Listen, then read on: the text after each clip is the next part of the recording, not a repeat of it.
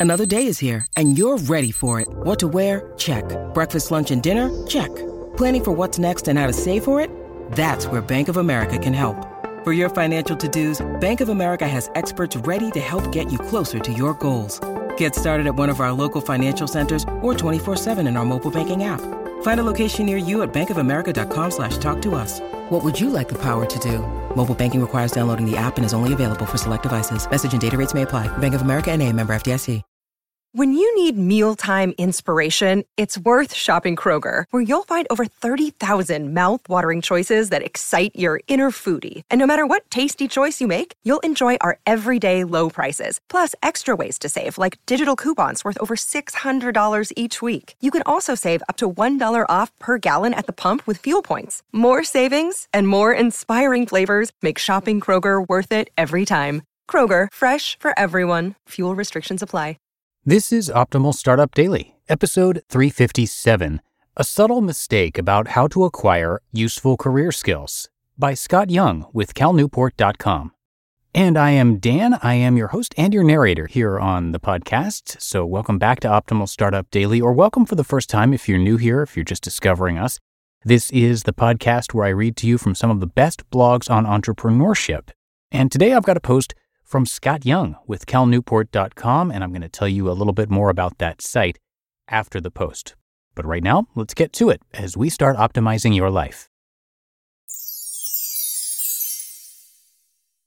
A Subtle Mistake About How to Acquire Useful Career Skills by Scott Young with calnewport.com.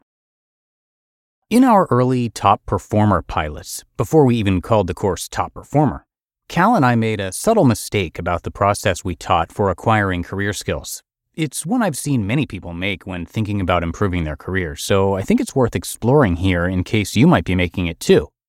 A big part of our course is executing a skill building project. The goal is to cultivate rare and valuable skills which form the foundation for a successful career. What we hadn't recognized in early iterations of our course is that there are actually two different ways to go about these projects, one of which tends to be much more effective. The difficulty with drilling down. The first way you can design a project to upgrade your career skills is to drill down on some aspect of your work that's important to your job. One of our students, for example, was an academic philosopher who decided to get better at logic. Another student was an architect who decided to deepen his understanding of design. On the surface, these kinds of projects sound like they should be helpful. Indeed, the entire idea of deliberate practice on which our course is based seems reflected in these projects. Pick an aspect of your work and then design an effort to focus on improving it deliberately. So, what's the problem? The problem is that a lot of these projects didn't generate spectacular results. Sure, the person might have felt good about deepening a skill, but these were rarely the projects that resulted in promotions, raises, or transformations of a person's work. True, there were some exceptions.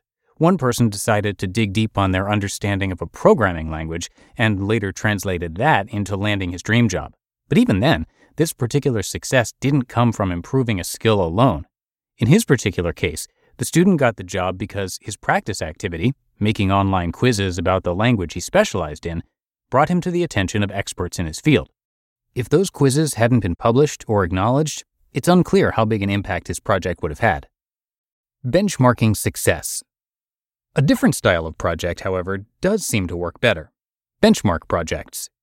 Benchmark projects are also about improving skills. However, instead of picking a skill and just trying to get better at it, you first pick a clear benchmark accomplishment that defines success. Examples of successful benchmark projects could be 1. Writing, creating a blog and producing 100 articles. 2. Programming, designing a useful open source library. 3. Academia, producing a paper that attracts multiple citations. And four, entrepreneurship, creating a new product that will sell a certain amount. Why are these projects often more successful than projects which are strictly about drilling a particular skill? My experience tells me that there are two distinct advantages at play here. The first is that by tying your project to a benchmark, you can't avoid the uncomfortable work. A deliberate practice project that's disconnected from real world results can unintentionally be steered away from hard efforts that move the needle, allowing you instead to wallow in that pleasing state of tractable hardness, a state that feels good but generates minimum growth. Second, benchmark projects produce a recognizable achievement at the end. This helps by allowing you to point at something concrete when trying to articulate your newly acquired skill. Good work alone can propel you forward, but making your skills more legible to outsiders is often a key part of translating those skills into actual career benefits. How you can create benchmark projects to grow your career. The way I like to think of benchmark projects is to pick something that I can't do right now, but I might be able to do if I improved my skills and worked at it. These projects tend to work better when the benchmark itself suggests what kind of efforts you might take to improve improving as a writer, for instance, it would be better for me to pick a project like get published in a national newspaper or magazine rather than sell 1 million books, since the former will suggest a lot of specific actions I need to take to get my writing to the level where I can be published in a prestigious place. But the latter doesn't really suggest anything concrete. Good benchmark projects are often scarier than drill down projects. Getting better at research is a lot more comfortable a goal to set than get my work published in a top five journal. Yet that uncomfortableness also encourages you to take a hard look at your own work. What are some benchmarks you could strive to attain in your own work? How would those look different than attempts you've made in the past to simply get better at your work? You just listened to the post titled A Subtle Mistake About How to Acquire Useful Career Skills by Scott Young with calnewport.com. When it comes to hiring, don't go searching for the one. Just meet your match with Indeed. Indeed is your matching and hiring platform with over 350 million global monthly visitors and a matching engine that helps you find quality candidates fast. Ditch the busy work. Use Indeed for scheduling, screening, and messaging. 93% of employers agree. Indeed delivers the highest quality matches compared to other job sites. And one of the things I really love about Indeed is that it filters out those incompatible applicants. So when you're hiring, the process is much faster and you only have to consider applicants that are already likely to be a great fit.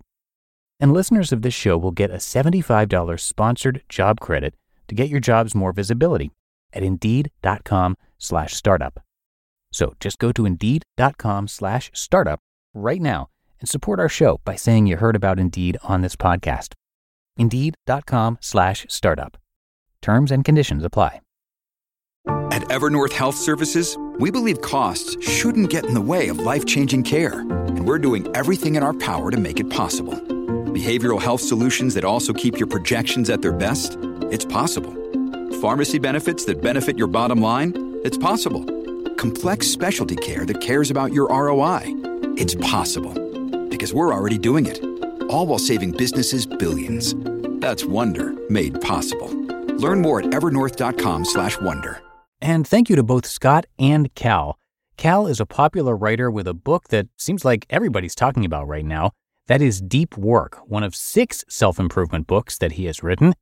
He completed his undergraduate studies at Dartmouth College in 2004, received a PhD from MIT in 2009 in computer science, he was then a postdoctoral associate in the MIT Computer Science Department for a couple years, and then in 2011, he joined Georgetown University as an assistant professor of computer science and was granted tenure in 2017.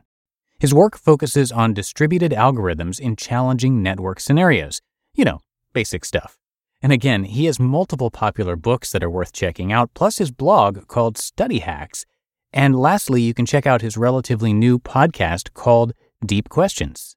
You can find all of that right at his website, which again is calnewport.com.